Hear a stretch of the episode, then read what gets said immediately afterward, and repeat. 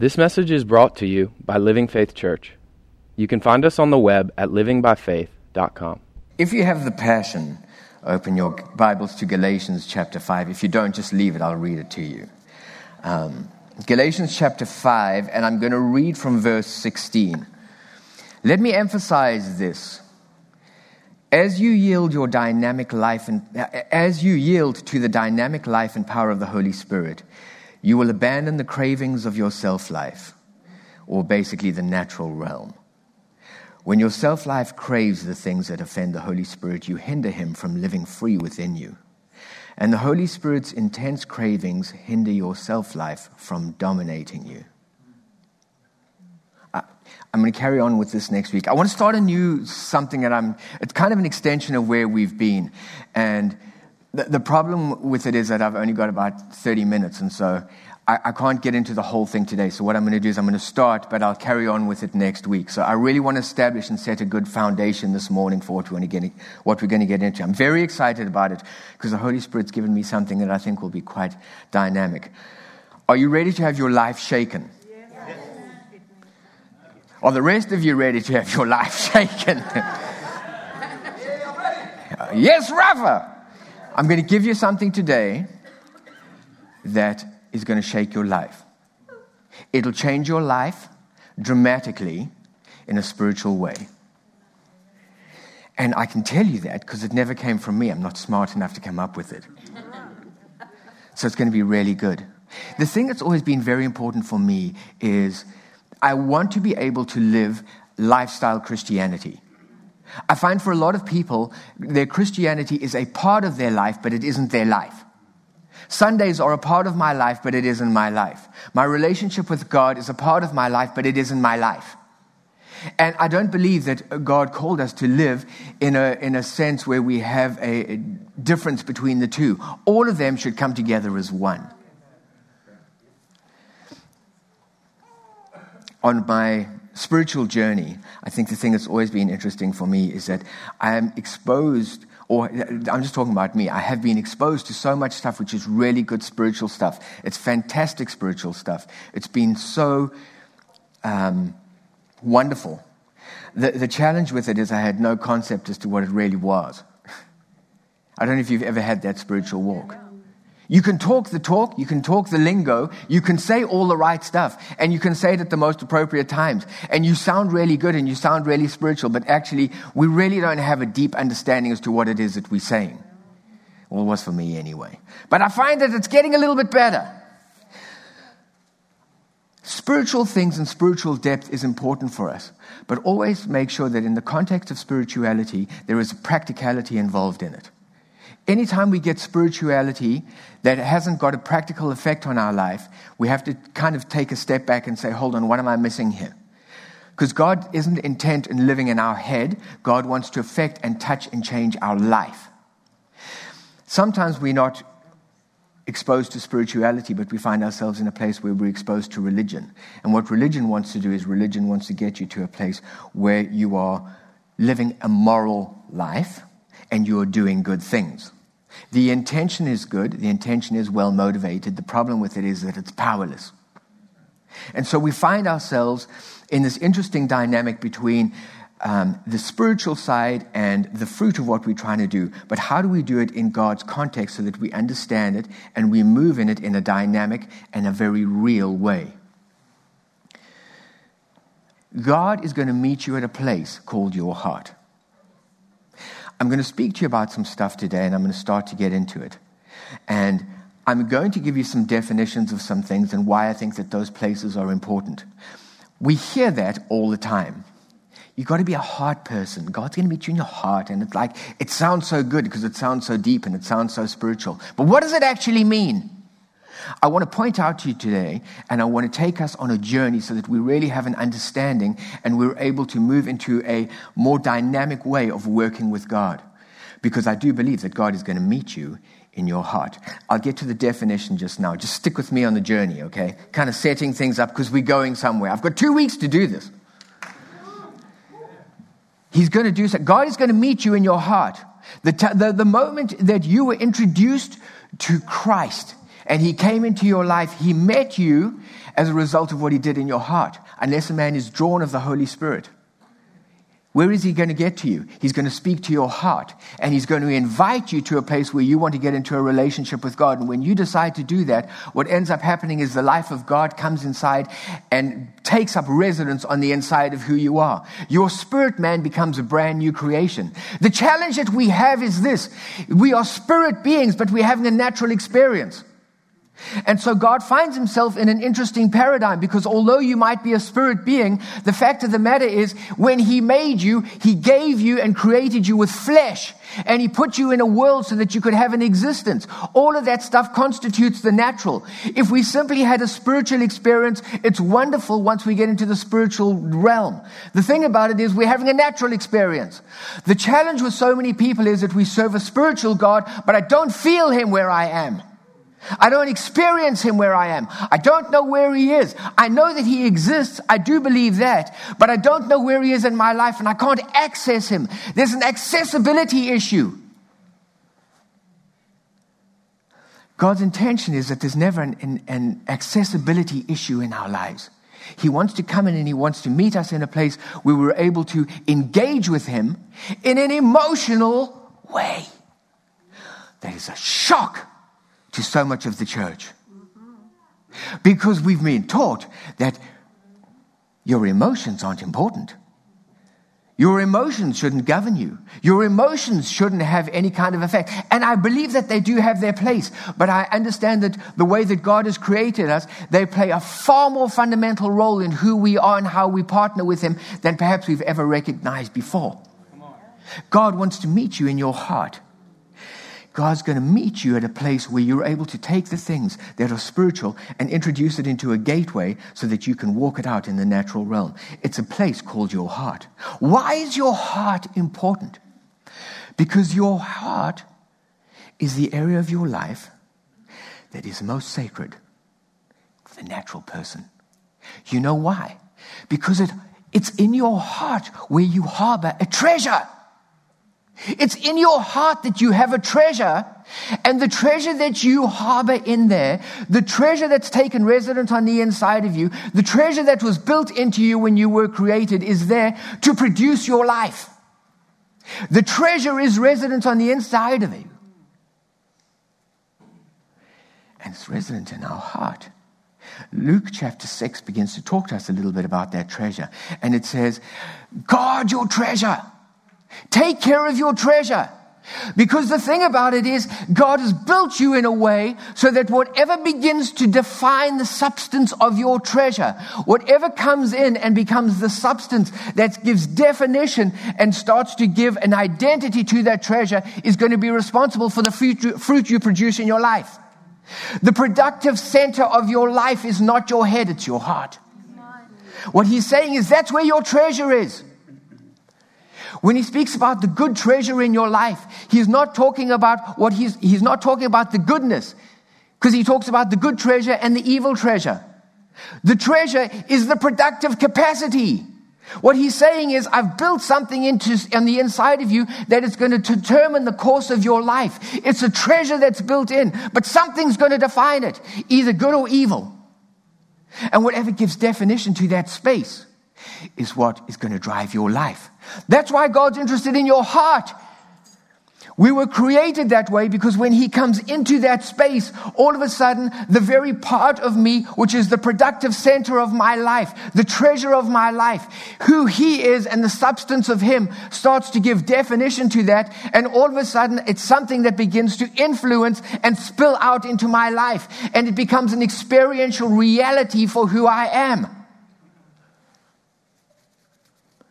With God, all roads lead back to the heart.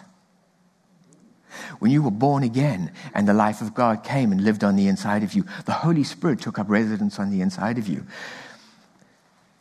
In John chapter 16, in verse 14, it says, The Spirit of truth will take the things of mine, the things of Christ, and reveal them to you. Where's He going to reveal them? He's going to reveal them to your heart. Everything from the inside is sitting saying, let's go to that place. Let's go and find the treasure. It's on a treasure hunt. Everything on the outside is on a treasure hunt. The reason that he's given us the word of God is because when you open the Bible and you begin to read the Bible and you begin to read the words on the page, what ends up happening is it's going to start to affect you. It affects us in the way that we think. Our interpretations and our understanding of what's on the page is affecting how we think. The theology of what's happening as we read and, and what we're exposed to in people's teachings and, and people's preaching and, and the, the doctrines that we're exposed to are all of those things that come in and begin to affect our mind. And they plant and they have influence in that space. But he's not content to live in your mind. What he's saying is, I'm in pursuit of revelation. Revelation is about your heart. Everything from the inside and everything from the outside on with God is heading to one place. It's heading to convergence in one place called the treasure of your life. And it's a place that is secured in your heart. What I'm proposing to you today is this.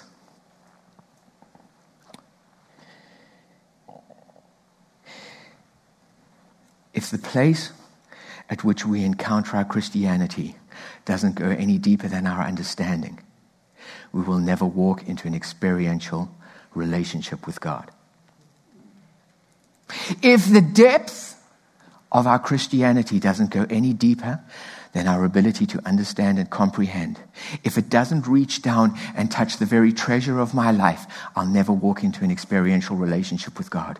I'll know about Him. I'll know about His ways. I'll know about Christianity. I'll know about the church. I'll know about history and where He came and what He did. I'll know what the future is and what He's planned for me, but I'll never experience Him. I know, but I won't encounter. If you want to encounter God, your ability to encounter God is totally dependent on Him having access to the treasure of your life. I want you to watch something. I have videos, I have entertainment in case I get boring. This is the commercial break.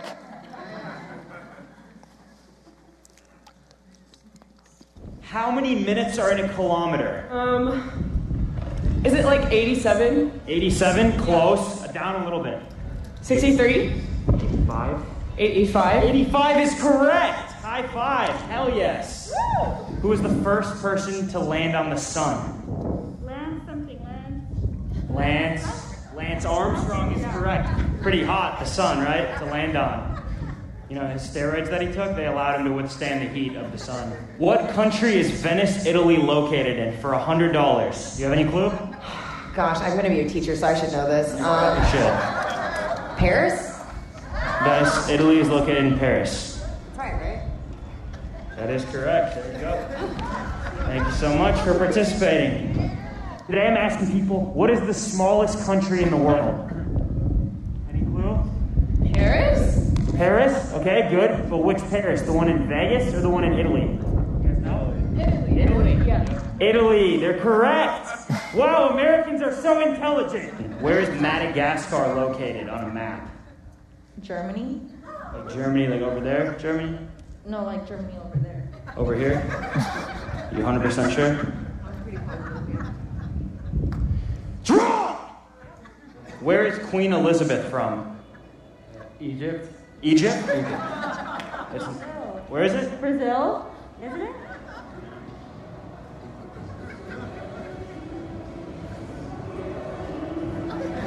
What is the biggest city in the world?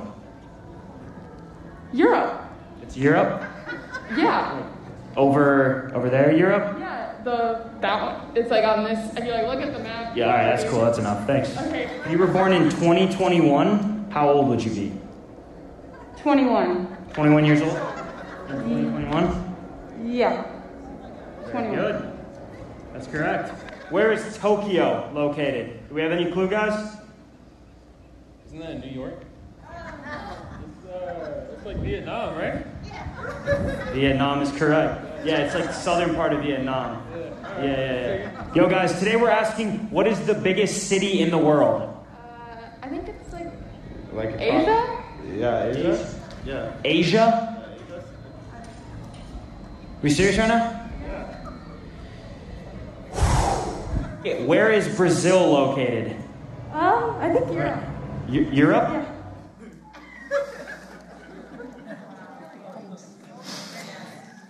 I showed you that video for a reason. It comes with humor, which is a good thing. But there is an underlying issue that's really important. What I want you to understand is this you're going to have to know some stuff to do some stuff. You're going to have to know some stuff if you want to do some stuff. The thing about it is this if you go for a driver's license, what they're going to say to you is, you need to know some stuff in order for us to give you some stuff, like a license. So they'll give you a little manual and they'll say, go and read it. And when you read the manual, it's going to tell you some stuff. So you're going to get some information. I'm going to learn about stop streets and I'm going to learn about fast lanes. And so, most people failed the fast lane and the slow lane story. They still haven't got that. It's going to teach you about traffic lights. It's going to teach you about yield signs. It's going to teach you about the roads and, and appropriate etiquette on the roads, which most people fail as well. The point of it is it's giving you a whole bunch of information because they know you need to be able to have some stuff in order to be qualified to drive a car. The more you know, the better driver you'll be. It's the same in life. Get educated. Don't be dumb. This is not for all Heath people, it's for the beach people. I'm, the point I'm making is this the more knowledge you have, the greater capacity for you to do some stuff out in the world. The greater capacity to go out and live in certain areas. The reason that we have things like academia and educational facilities is because you know what they've done? They're beginning to discover a wonderful place. It's a place that God created. And they're having all kinds of discoveries as to what constitutes and what makes this whole thing work the way that it does. And they invite you into a classroom so they can share with you a whole bunch of information about the world that you live in. It's why we have school. It's why we have books. It's why we have the internet. It's why people, it's valuable to sit and spend some time talking to people who've been through life a little bit because they'll talk to you about this is what I learned. They'll give you some information. They'll give you some stuff. We've got to have some stuff if you want to do some stuff. If you want to become an accountant, if you want to become a doctor, if you want to move forward in any area of life, go and get some stuff. If you want to become a musician, go and get some stuff. If you want to become more uh, acclimatized to world geography, go and get some stuff. The more you know and the more you have, the more you're in position to do some stuff. Why is it important? Because the more information that, uh, the, the more that you're exposed to all of these kinds of things, what it does is it makes us people who carry within us knowledge, information, content. And when we begin to live from those things, what ends up happening is I start to develop something called skills. I can do some stuff because I've got the knowledge to do it. And if you're really skilled at it, They'll even label you a professional. The world that we live in was created by Him. It is His world, but it's our home. If this is where God has planted us, and this is where God wants us to live, we have a responsibility to understand, appreciate, and value, to become knowledgeable and skilled at living in our home. It becomes important because what ends up happening is the more knowledge and the more skilled we become, so we become people who are capable. The reason a lot of people are not capable is because they don't have the knowledge. What ends up happening is we become capable. We become people who are productive. When they put us into situations and we have knowledge, it puts us at a place where we're able to add value to situations. How do I bring efficiencies and productivity into the situation? It's because I have some information. I have some stuff and I can do some stuff with it.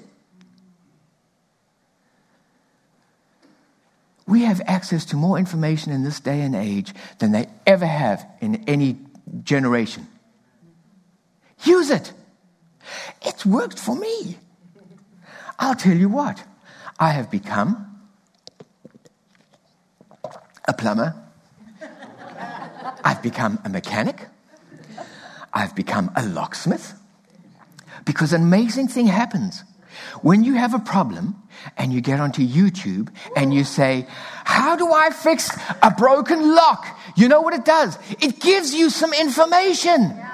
And you're like, oh, I saw it. I see what they did. I think I can do that. And so you go and fiddle with the lock. And the next thing you know, you are a locksmith. You're a jack of all trades, not a professional.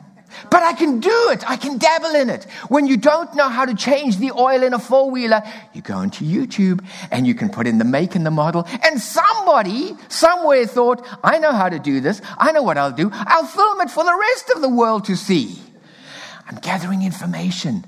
And it builds on the inside of me the abilities that I need and a skill so that I can take and I can change the oil on a four wheeler. And I can say, I know what it feels like to be a mechanic because I had some stuff. When the sink gets blocked, where do I go? That's right. And what do I get? And it builds a skill. And what ends up happening? I can go and fix the plug. And what ends up happening is I become a plumber. plumber. Information does great stuff. Get some information. In the world that you're living in, don't be silly. The more you're exposed to information, the more your abilities and your capabilities become expansive and grow. The thing that's important to know about information that we gather is this. Number one, there is no emotional attachment. I'm here to teach you how to change the lock. I'm here to teach you how to change the oil. I'm here to teach you how to fix the drain. It's functional. It's all functional in nature. And the thing about it is, once we step into that area and we begin to use those processes repeatedly, it becomes automatic to us. How many of you think when you get into the car, what comes first? The key or the steering wheel? We know it. It becomes automatic. It becomes rote. That's what happens when we live in information for a protracted period of time. I'm going somewhere. Stick with me. Information is important because information is harbored in a place called our head. It's intellectual in nature. It produces something called intellectual or mind beliefs. It's something that resides in your head. All of us have mind beliefs. Two plus two equals four.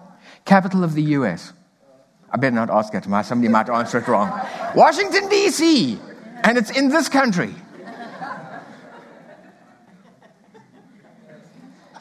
They're all mind beliefs. It's something that dwells in my head, that lives in my head. If I ever want to access something like that, if I ever want to access something which is information oriented, I have access to it because it's up here. It's sitting in my head. I have mind beliefs or intellectual beliefs. The thing about it is, information is objective. Okay? This is how you fix the plug. It's given to you. But as we travel through life, and each of us have a journey as we move through life, what we discover is we don't live from objectivity, we live from subjectivity all of a sudden there's a dynamic that changes in my life because it's all very well me having information, but I begin to recognize that the journey that I move through life and the journey that I'm on is peppered with experiences and encounters that are unique to me. And as a result of that, the takeout that I have from certain experiences are not, not objective, but subjective. Have you ever been in a situation with some other people and you leave and then you talk about it afterwards and they're telling you their takeout from the experience and you think, I never got any of that at all? what happens? Takeout is subjective. As a result of being exposed to that experience, I had a takeout that came. There was messaging that I got because I was involved in this area of conflict with another person.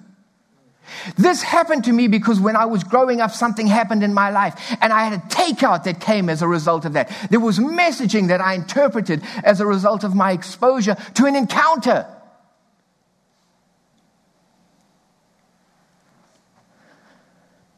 My messaging is about takeout. There are some things that are really important about understanding subjectivity. Subjectivity is all about an experience, and it's all about an accompanying emotion.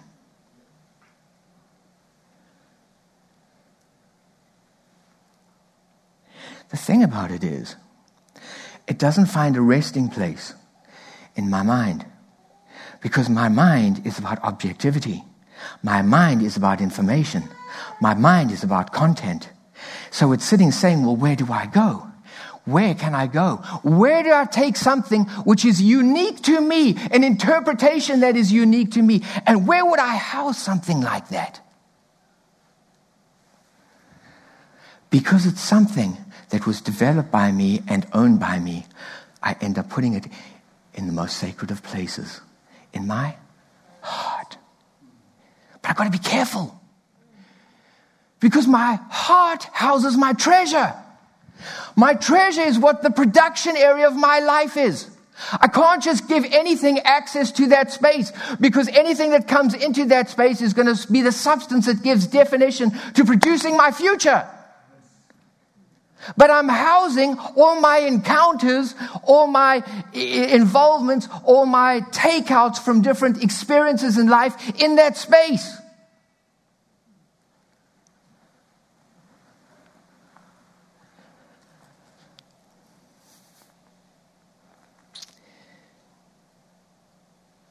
I like to think what, what gets housed on the inside there and what takes up root and residence when I allow it into that space is not an intellectual or a mind belief, but a heart belief. The substance that constitutes that place inside of me is a heart belief. Heart beliefs are powerful. Do you know why beliefs are powerful? Do you know why heart beliefs in particular are powerful? Because they have two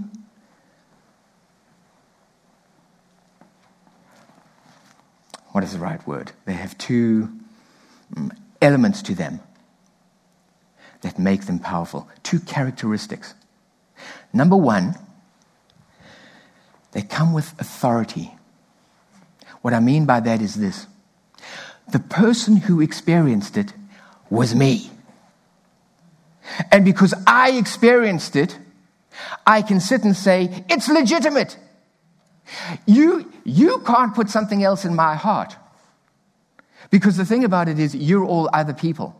And so your, what you're telling me may be information, but it doesn't necessarily mean that it has access to my life, because it doesn't necessarily come with authority. When I've had an encounter, my encounter comes with authority. I was there. I felt it. I experienced it. I, it was credible. It comes with authority. And secondly, it comes with trust. Because that is what I experienced and I know what it was. Because I felt that and it comes from a credible source, I can trust it. It doesn't mean it's truthful, it means I can trust it. My takeout from certain situations could be positive or negative, but because I trust them, because they come from a place where I trust the source and it's authority based, I allow it access to the treasure of my life.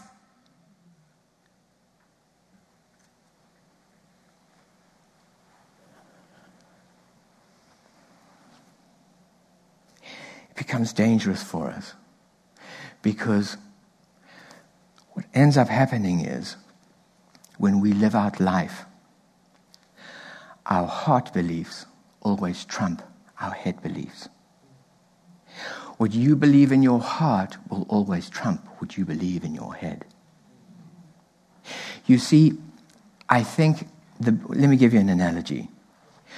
What we have in our head, the information that we have in our head, is our toolbox. It's all the tools that we have.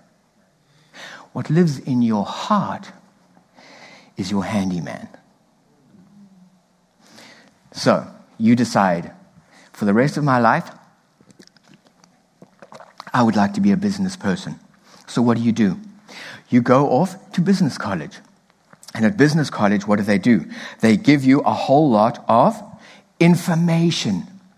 They sit and they're going to immerse you in an economics course so that you understand the broader picture, micro and macroeconomics.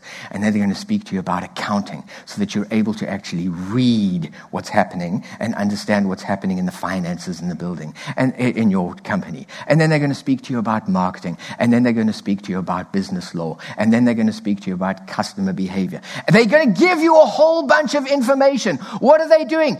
Filling your toolbox. They're filling your toolbox they're putting tools on the inside here so that you can use those tools, that you have access to those tools. The more tools you have in your toolbox, the better. The more advanced the tools are in your toolbox, the better. The thing about it is, your whole graduating class, all thousand of you, have all been through the same courses. You've all had the same exposure to the same amount of information. All of you are walking out of college with exactly the same toolbox but all of your lives will be quite different. You see, what differentiates us from people is not what's in our head, but it's in our heart. What distinguishes you from everybody else is not the tools in your head, but it's the subjective realities that live inside your heart. The things that reside on the inside here that are going to begin to give definition and, and substance and direction to our lives.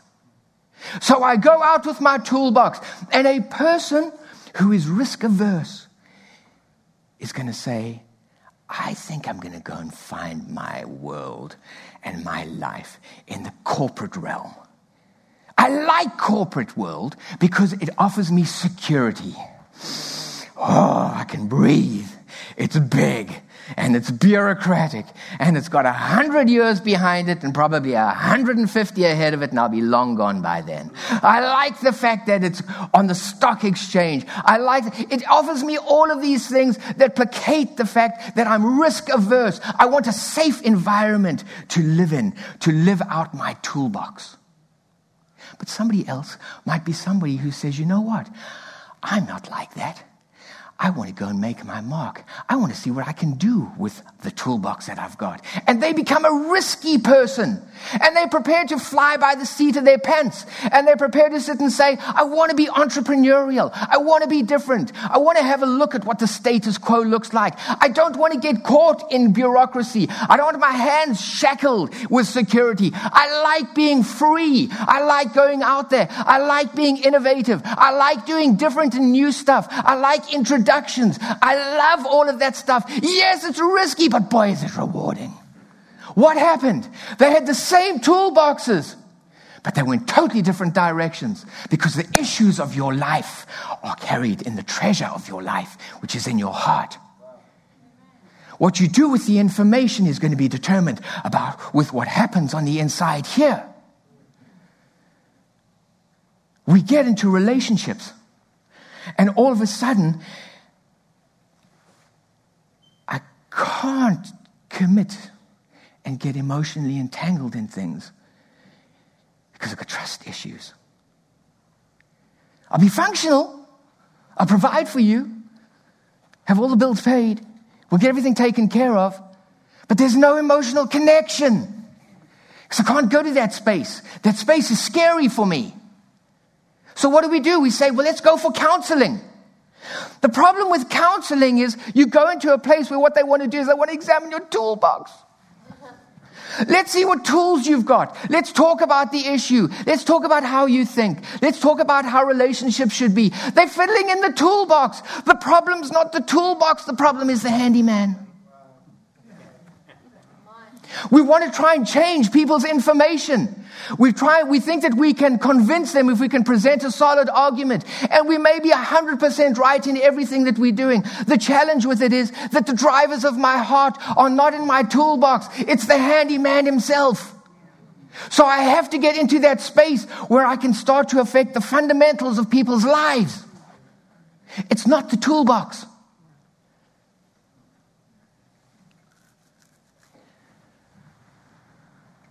Part of the reason we struggle with God so much is Our toolbox is full. But we've got issues with the handyman. I know all about God. I can give you scripture and verse. I can tell you where things happened. I can tell you how things used to be. I can tell you about what God is. I can tell you all about God's promises. I'll tell you every single one.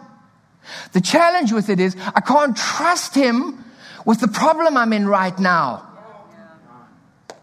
The issue is not with my toolbox, the issue is with the handyman. The reason that I got such a problem is because the handyman is not prepared to take the tools and do something with them. The only thing to do is you've got to replace the handyman. Most people and the issues that we challenge with and the issues that we face in life have nothing to do with our theology or our doctrine or our knowledge of Scripture. Most of what we challenge with and what is the biggest issue for our life have to do with the handyman and the heart. Issues of trust, issues of love, issues of compassion, issues of faith. They're all resident in here. They're not resident up here. All too often, that's the problem with religion.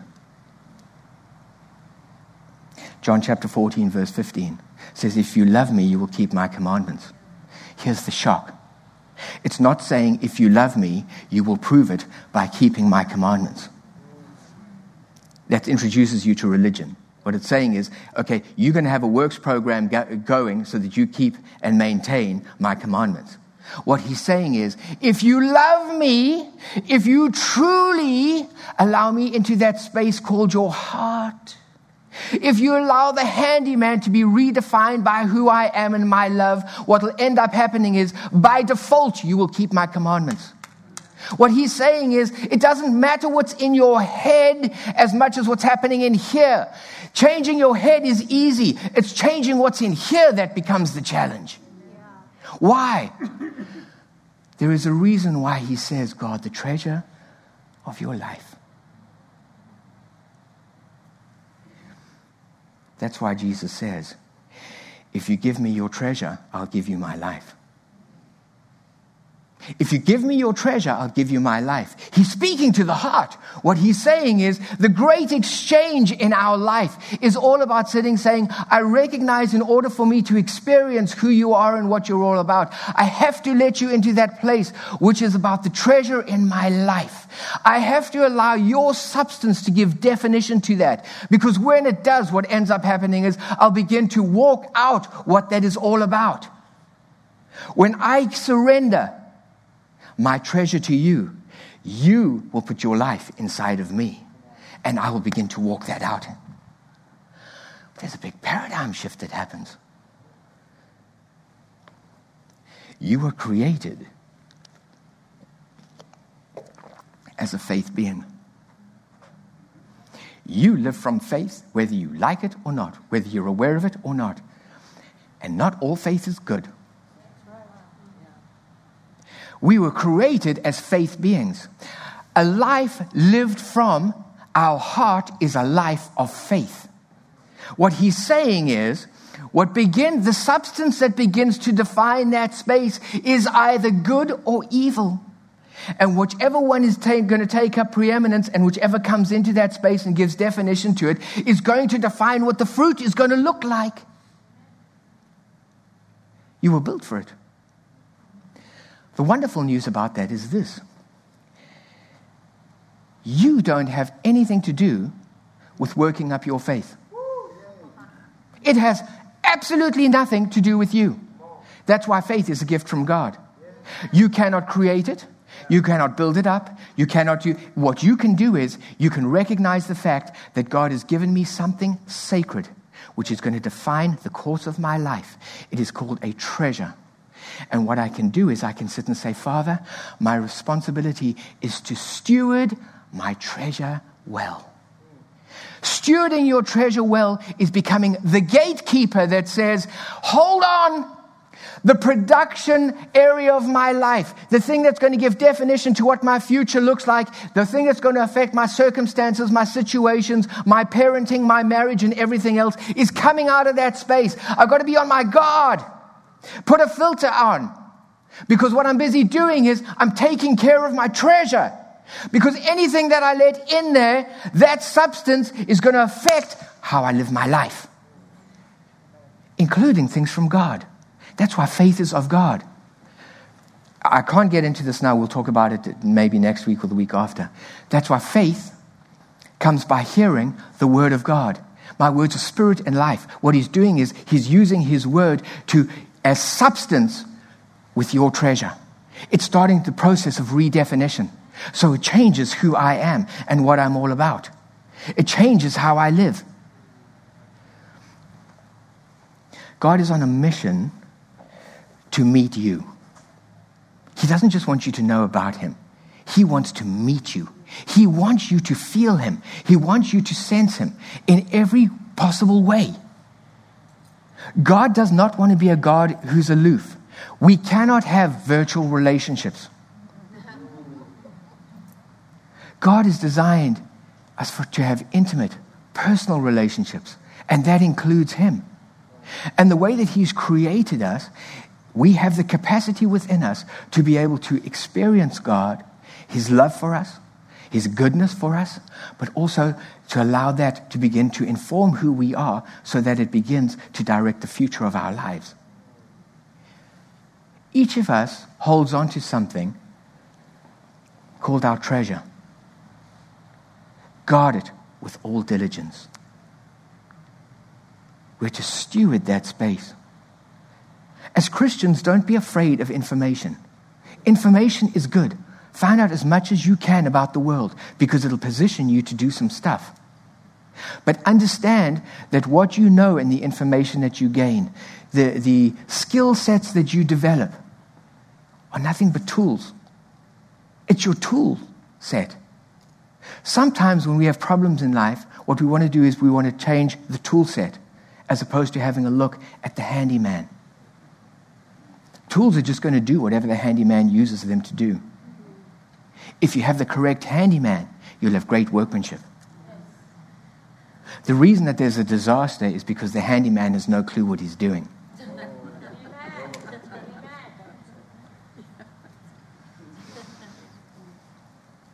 It's simplistic, but I can promise you it's powerful.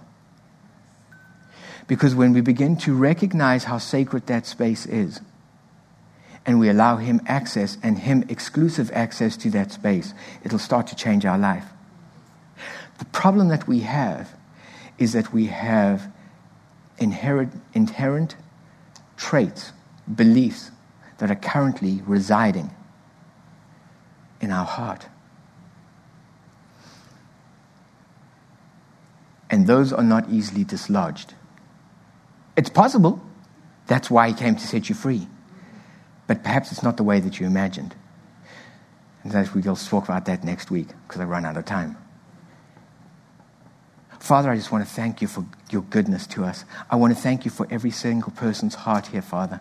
I want to thank you that you have intentions for their life and designs for their life. I want to thank you that you entrusted us so much that you gave us a treasure called our heart, that sacred space that gives definition to who we are. I want to thank you for people who are hungry, people who are inquisitive, people who go out and find out so much about their world and their life, their home that they live in, this wonderful place called the world that you created us to reside in.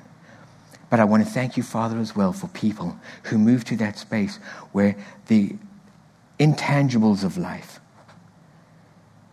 those things that come from personal encounters, and those things that are emotionally charged, we allow the, only the things from you exclusive access to our heart.